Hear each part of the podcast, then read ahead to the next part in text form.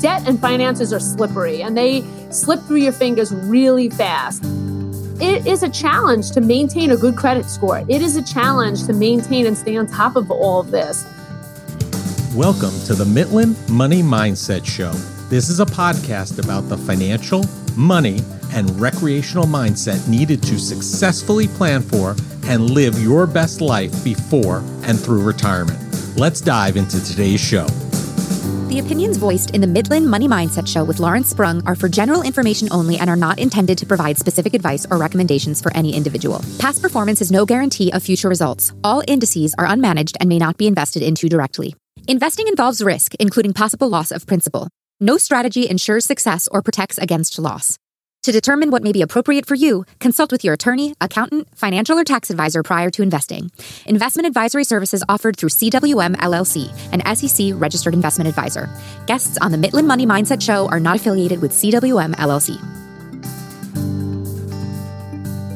I am Larry Sprung, your host for the Mitlin Money Mindset Show and founder and wealth advisor of Mitlin Financial.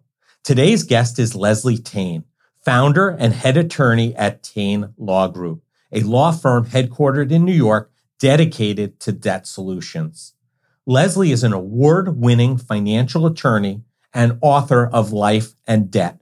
She has over 20 years of experience in consumer and business financial debt solutions, including negotiations with large international banks and credit agencies.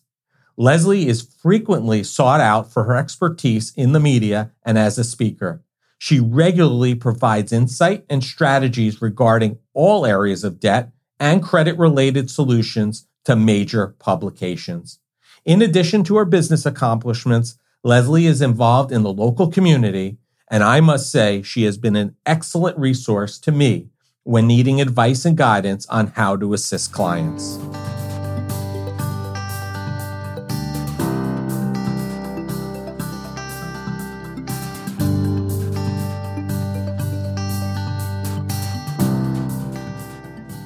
Hello, everybody. I'm Larry Sprung. I'm here with Leslie Tayne from the Tayne Law Group. Thanks for joining us today, Leslie.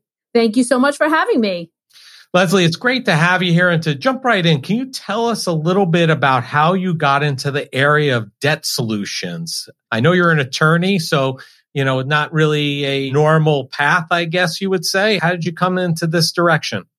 So it's certainly an interesting path because my area of practice is super unique. We really only concentrate in consumer and business debt resolution and alternatives to bankruptcy. So that's not necessarily a practice area in which there's a lot of practitioners. So I started out actually as in-house counsel to a national debt company. I learned the business and I learned what the needs were for consumers. And I felt strongly that there was an opportunity for me to pursue a practice that would concentrate simply in this area of helping people resolve debt. So that's what I did. And that was about 20 years ago now. So I've been doing this a long time. Yeah, and you've been very good. I know that I mentioned in the intro that we've utilized you in consultations for our existing clients, and you've been very helpful when needed. You. you know, what Oh, you're welcome. What makes Tayne Law Group different than any other debt resolution company? So, first, right off the bat, we're a law practice. We are not a debt settlement company.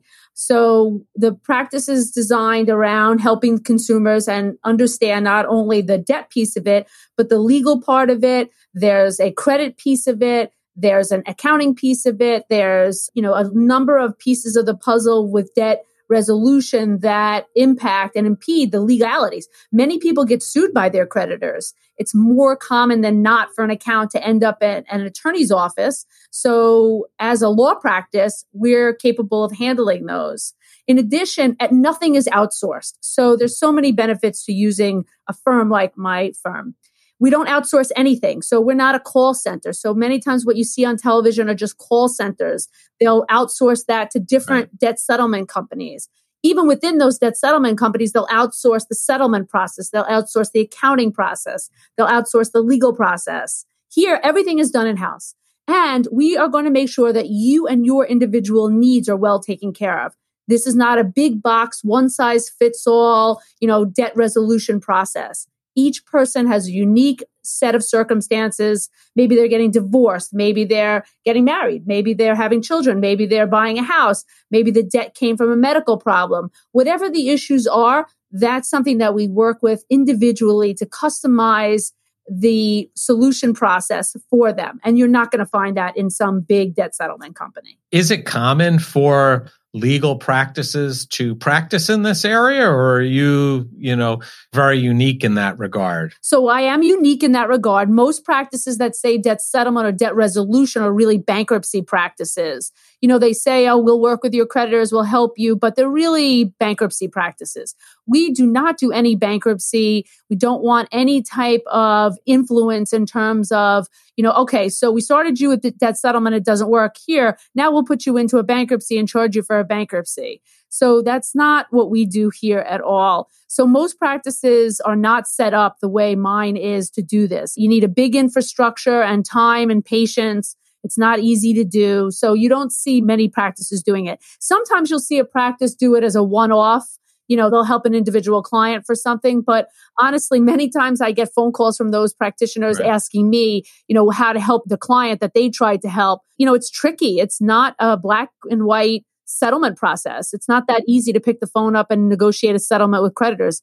It's extremely time consuming and there are right. some nuances that, you know, an experienced practitioner should know. So your goal is, if I'm understanding correctly, and just to kind of recap what you said, your goal is really to bring them and keep them out and away from that bankruptcy process. And then I would imagine if there's no way to keep them out of there and you need to move towards that process, then you're bringing somebody else in to handle that.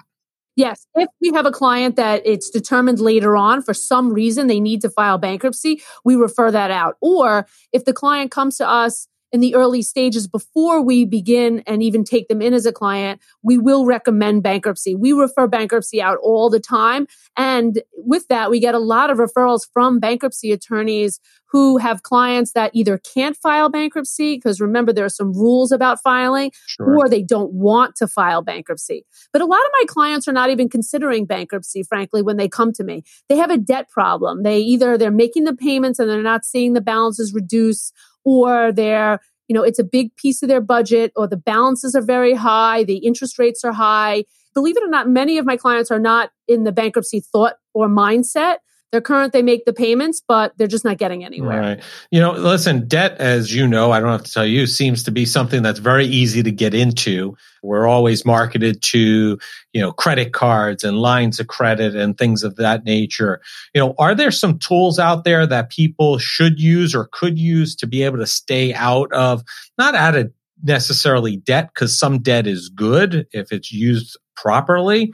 Are there tools that people can use to help them stay away from getting into a bad situation? Sure. And you're right. The society that we live in here in this particular country, because it is different in other countries, our society really is debt driven. The buy now, pay later thought process.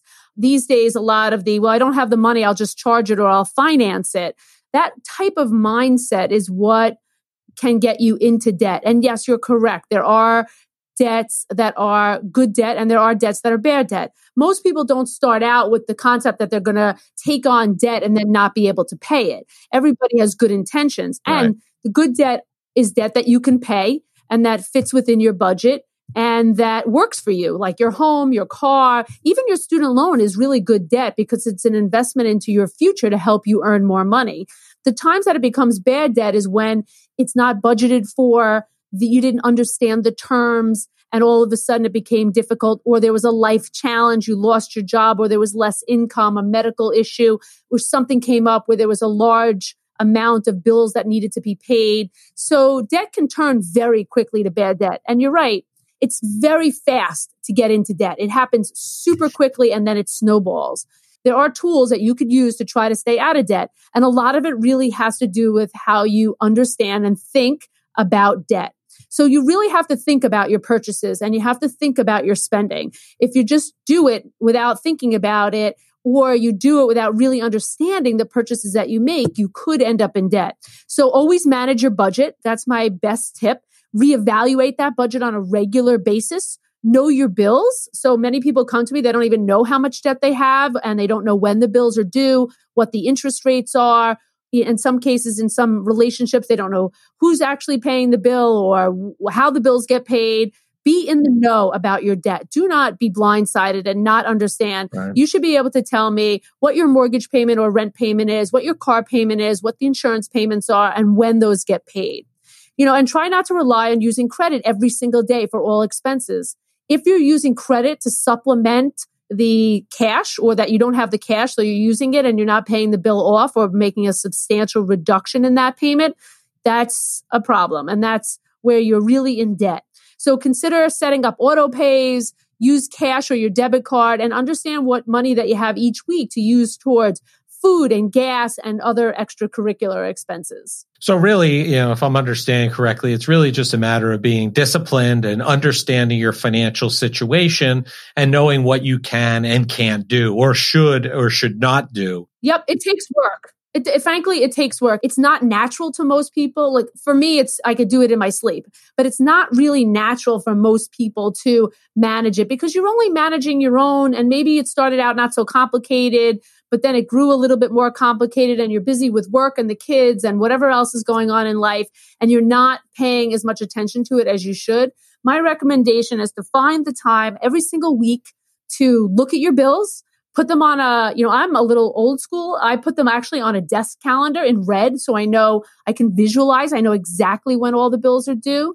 I also use a, you know, an electronic form of my bill paying. So I'm getting reminders regularly about the bill so nothing gets missed. When the reminder pops up in my email, I go to it right away. I don't let it sit because in my case, I might get a thousand emails between all of my email addresses. Right. And then all of a sudden that it got buried and I completely forgot about it. So set those reminders and be mindful of your purchases and be aware that it takes work and that it doesn't come naturally for everybody. So you might have to work a little harder at really understanding the process. Right. And the reality is you either work now or you work later. You either put the work in now to stay out of debt or you're going to have to put in the work to clean up or get out of the situation. So either way, there's a level of work involved. Yeah. It's better to try to stay on top of it. And listen, it's very easy not to stay on top of it because it slips super fast. Debt and finances are slippery and they slip through your fingers really fast it is a challenge to maintain a good credit score. It is a challenge to maintain and stay on top of all of this. It's hard work. So, you know, I don't discount the challenges that people have with managing budgets and managing their household expenses, especially when there's a limited amount of income or there's a change that squeezes the income situation. Well, let's talk about that also. You know, people get into debt and you know, then they come to you or they're in a situation where they're able to do it themselves and get themselves out of the debt situation that they were in. You know, do you find that there's a high recidivism rate back into debt, meaning people who were in debt, get out of debt, and then, you know, within a short period of time, they end up back in the same situation that they once were?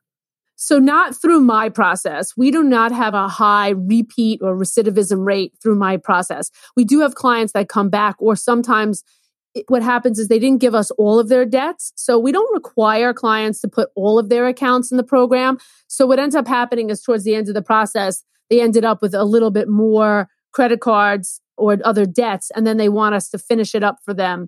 So, we don't have a high recidivism rate at all because the process that we run them through really does teach uh, a lot about budget and money management and sticking to and accountability for payments and understanding that you know the challenges have consequences. And most people realize that those consequences once they've experienced them is not something that they want to do again so, you know, it's like getting your hand burned. So if you touch the stove, you're going to burn your hand and you're going to realize that next time you need to put a glove on, you need to do something to prevent getting burned. And when you go through a process where you're in debt and you have to come out of that debt process, it is not an easy process. And the challenges make it so that most people don't repeat it.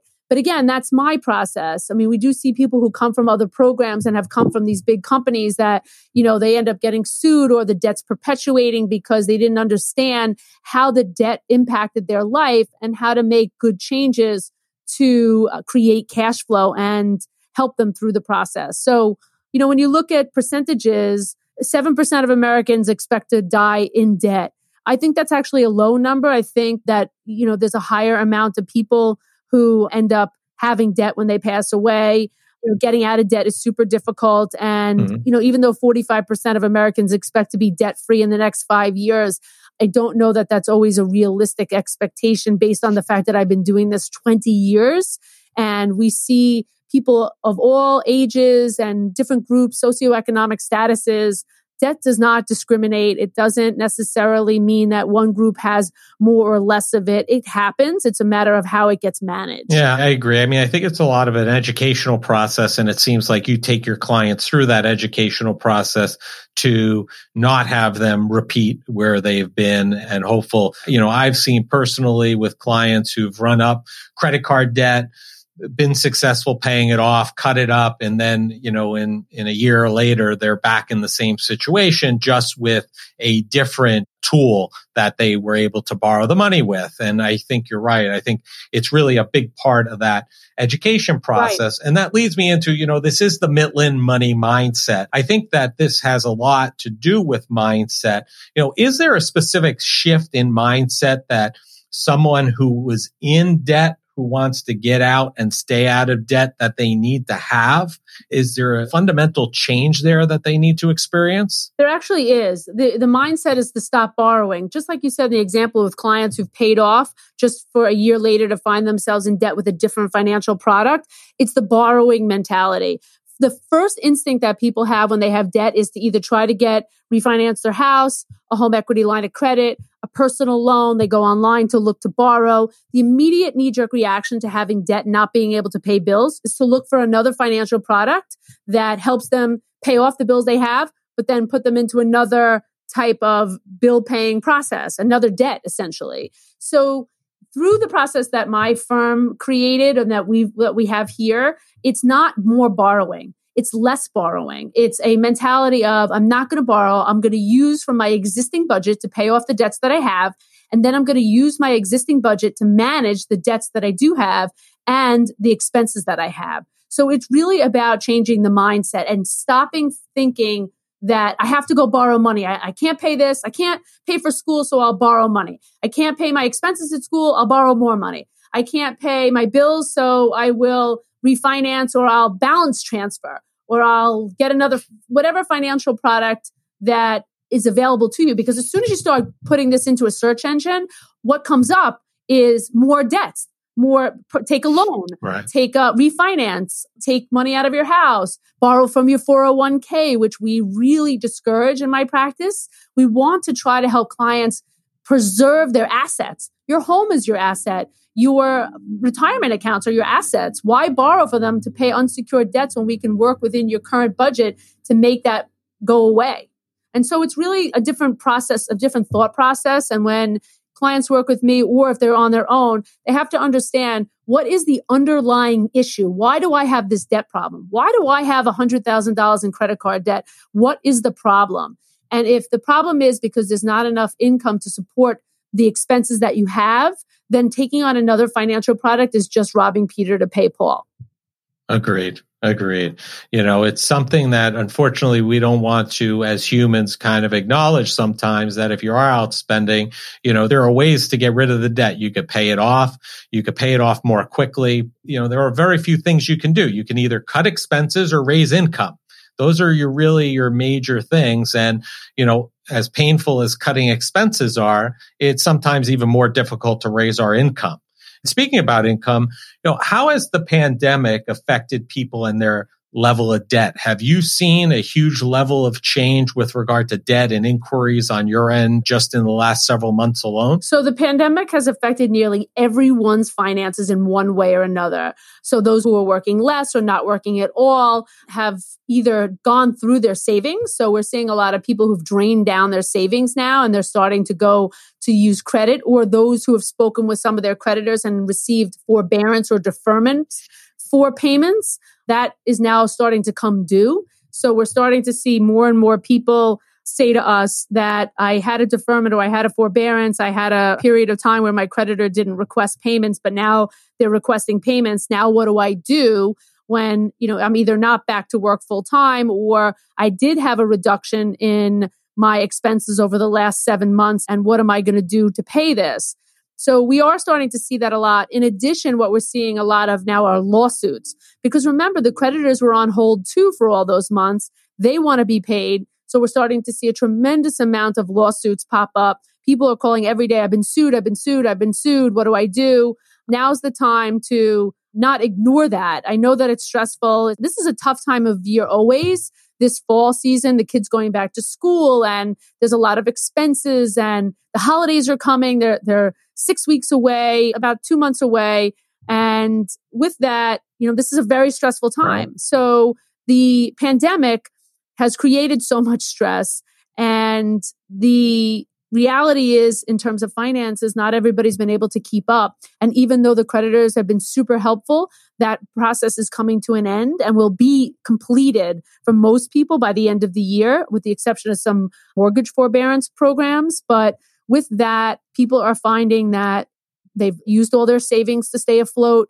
They can't hold off those creditors any longer. So that's what we're starting to see yeah, I mean, most of the flexibility that we've seen from the creditors during the pandemic has really not been much in the way of relief. It's just been more or less a way of kicking the can down the road to give people some yes. additional time to possibly resolve it, right? Correct. That's true. It's not a relief program. The only one I have to say, there's a couple, but the one that stands out to me is the federal student loans with the interest free now pushed through the end of the year, which is a fabulous opportunity not only to pay down your debts at 0% interest, but also if you can't pay, you're not accumulating any more debt. The debt is staying the same. It's, you know, stationary or stagnant. And that is a fabulous opportunity.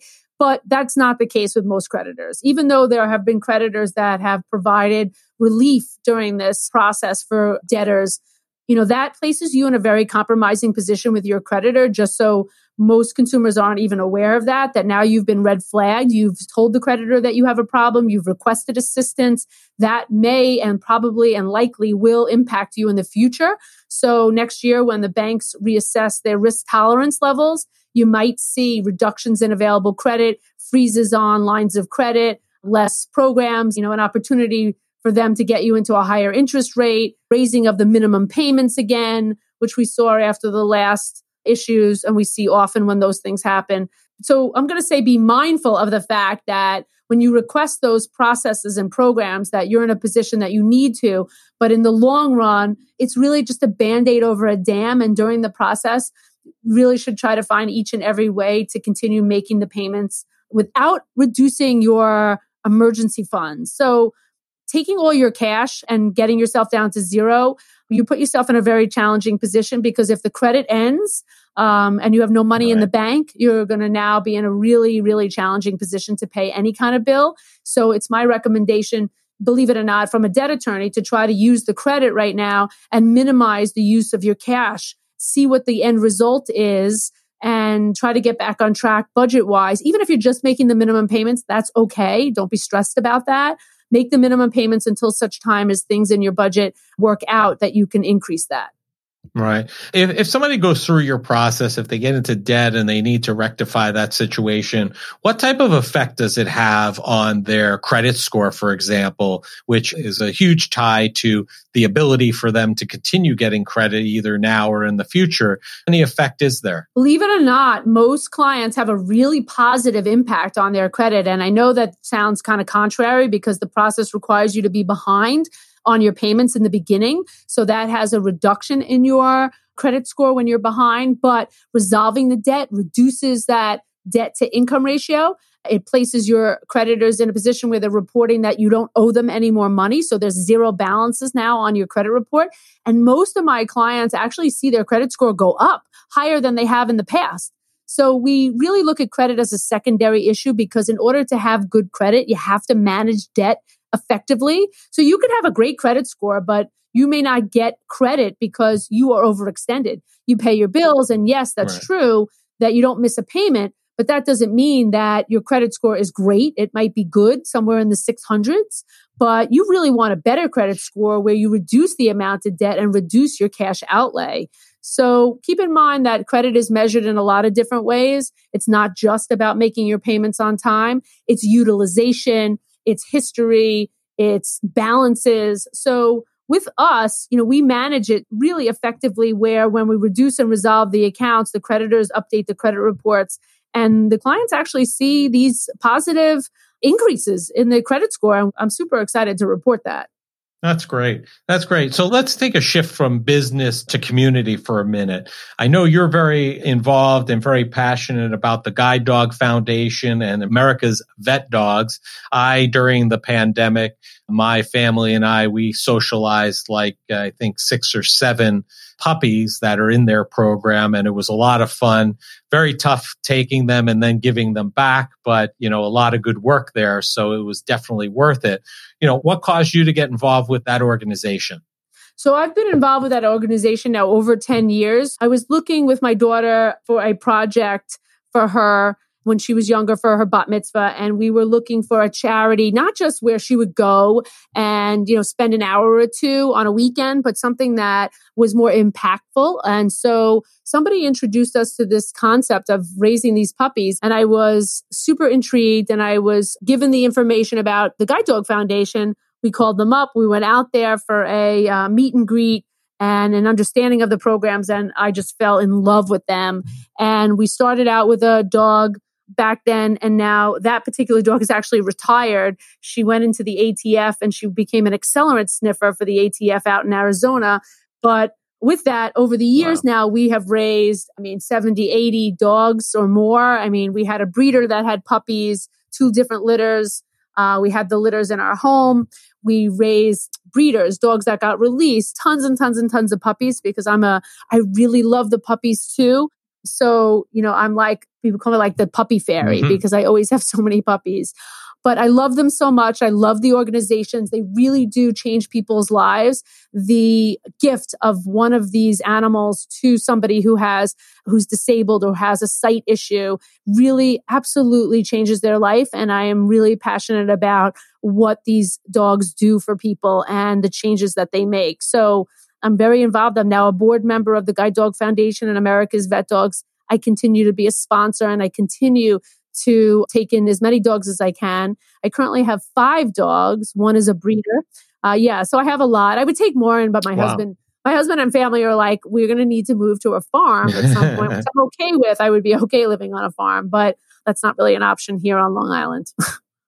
it's a great organization. And we had, like I said, we, the biggest question we got was, how do you do this giving the puppies back, knowing you have to give them back? And just like you, it was just knowing that they're going to go help somebody who's in great need, who's going to be tremendous help to them was, you know, enough for us to be able to give them back when the time came.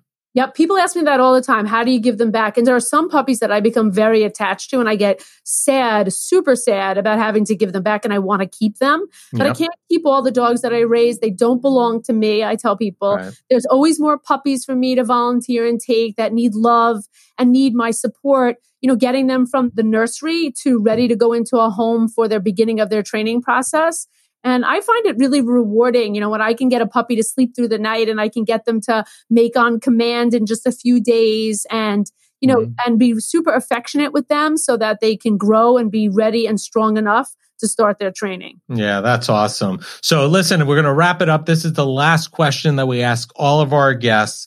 What's the one thing that you do each day that brings you joy and puts you in the right mindset for success? So I love what I do. And as you can tell, not only am I passionate about the Guide Dog Foundation and America's Vet Dogs, but I'm super passionate about resolving debt. I love my business. I love my practice. And I am very passionate about the areas of credit and debt and teaching the information and disseminating information that's accurate so people could really get themselves from point A to point B. So I find myself motivated every single day to come to work. I love my job. And so it's a very rewarding process to be able to call somebody up and say, Hey, this is your last account. We're done. And it's so much relief. Even in the beginning, people find so much relief just by having a conversation with me that it just absolutely motivates me. That is awesome. And I want to thank you for being a guest today. It's been quite a pleasure. I've been enjoying over the last several months sharing the uh, Experian Twitter chats with you online. You know, oh, thank good. you for joining us. How do our listeners find you if they're looking for you online? So there's a couple ways to find me online. If you first, if you put my name in, I'm all over the internet. But you can visit our website at taynelaw.com. Subscribe to our monthly newsletter on our website where we send out the latest financial news and tips to help better manage your money. You can find me personally on Twitter at Leslie H. Tayne ESQ and on LinkedIn and find the Tayne Law Group on Twitter, Facebook, Instagram at Tayne Law Group, T A Y N E Law Group. And of course, you can always call us anytime. If you've heard about me on this program, you know, there's no charge ever to speak to me, and I'm happy to answer any questions anytime at 866 890 7337. Thank you for having me. Oh, you're welcome. And we'll have that all in the show notes for everybody. So it'll be there for them to uh, see. And thank you again, Leslie. It's been such a pleasure. Thank you so much for having me. I want to thank Leslie for being a guest on the Mitlin Money Mindset Show. Debt can be a powerful tool if used appropriately. And as we know, it could be a huge detriment if not used appropriately. Leslie and her firm do a great job of getting you on track and in the right mindset to handle your debt going forward. Check out Leslie on all her social media platforms, as well as her website at taynelaw.com. Thank you for joining us this week on the Mitlin Money Mindset make sure you visit our website at mitlinfinancial.com and be sure to smash the subscribe button so you don't miss a show. We encourage you to help others find our valuable content. And listen, please don't keep us a secret. You can also schedule an Is There a Fit call right from our website or by using the link that you'll find in the description section of your podcast player or app. Be sure to join us for our next episode to learn more about the mindset needed to successfully plan for and live your best life before and through retirement. The opinions voiced in the Mitlin Money Mindset Show with Lawrence Sprung are for general information only and are not intended to provide specific advice or recommendations for any individual. Past performance is no guarantee of future results. All indices are unmanaged and may not be invested into directly. Investing involves risk, including possible loss of principal. No strategy ensures success or protects against loss. To determine what may be appropriate for you, consult with your attorney, accountant, financial, or tax advisor prior to investing. Investment advisory services offered through CWM LLC, an SEC registered investment advisor. Guests on the Mitlin Money Mindset Show are not affiliated with CWM LLC.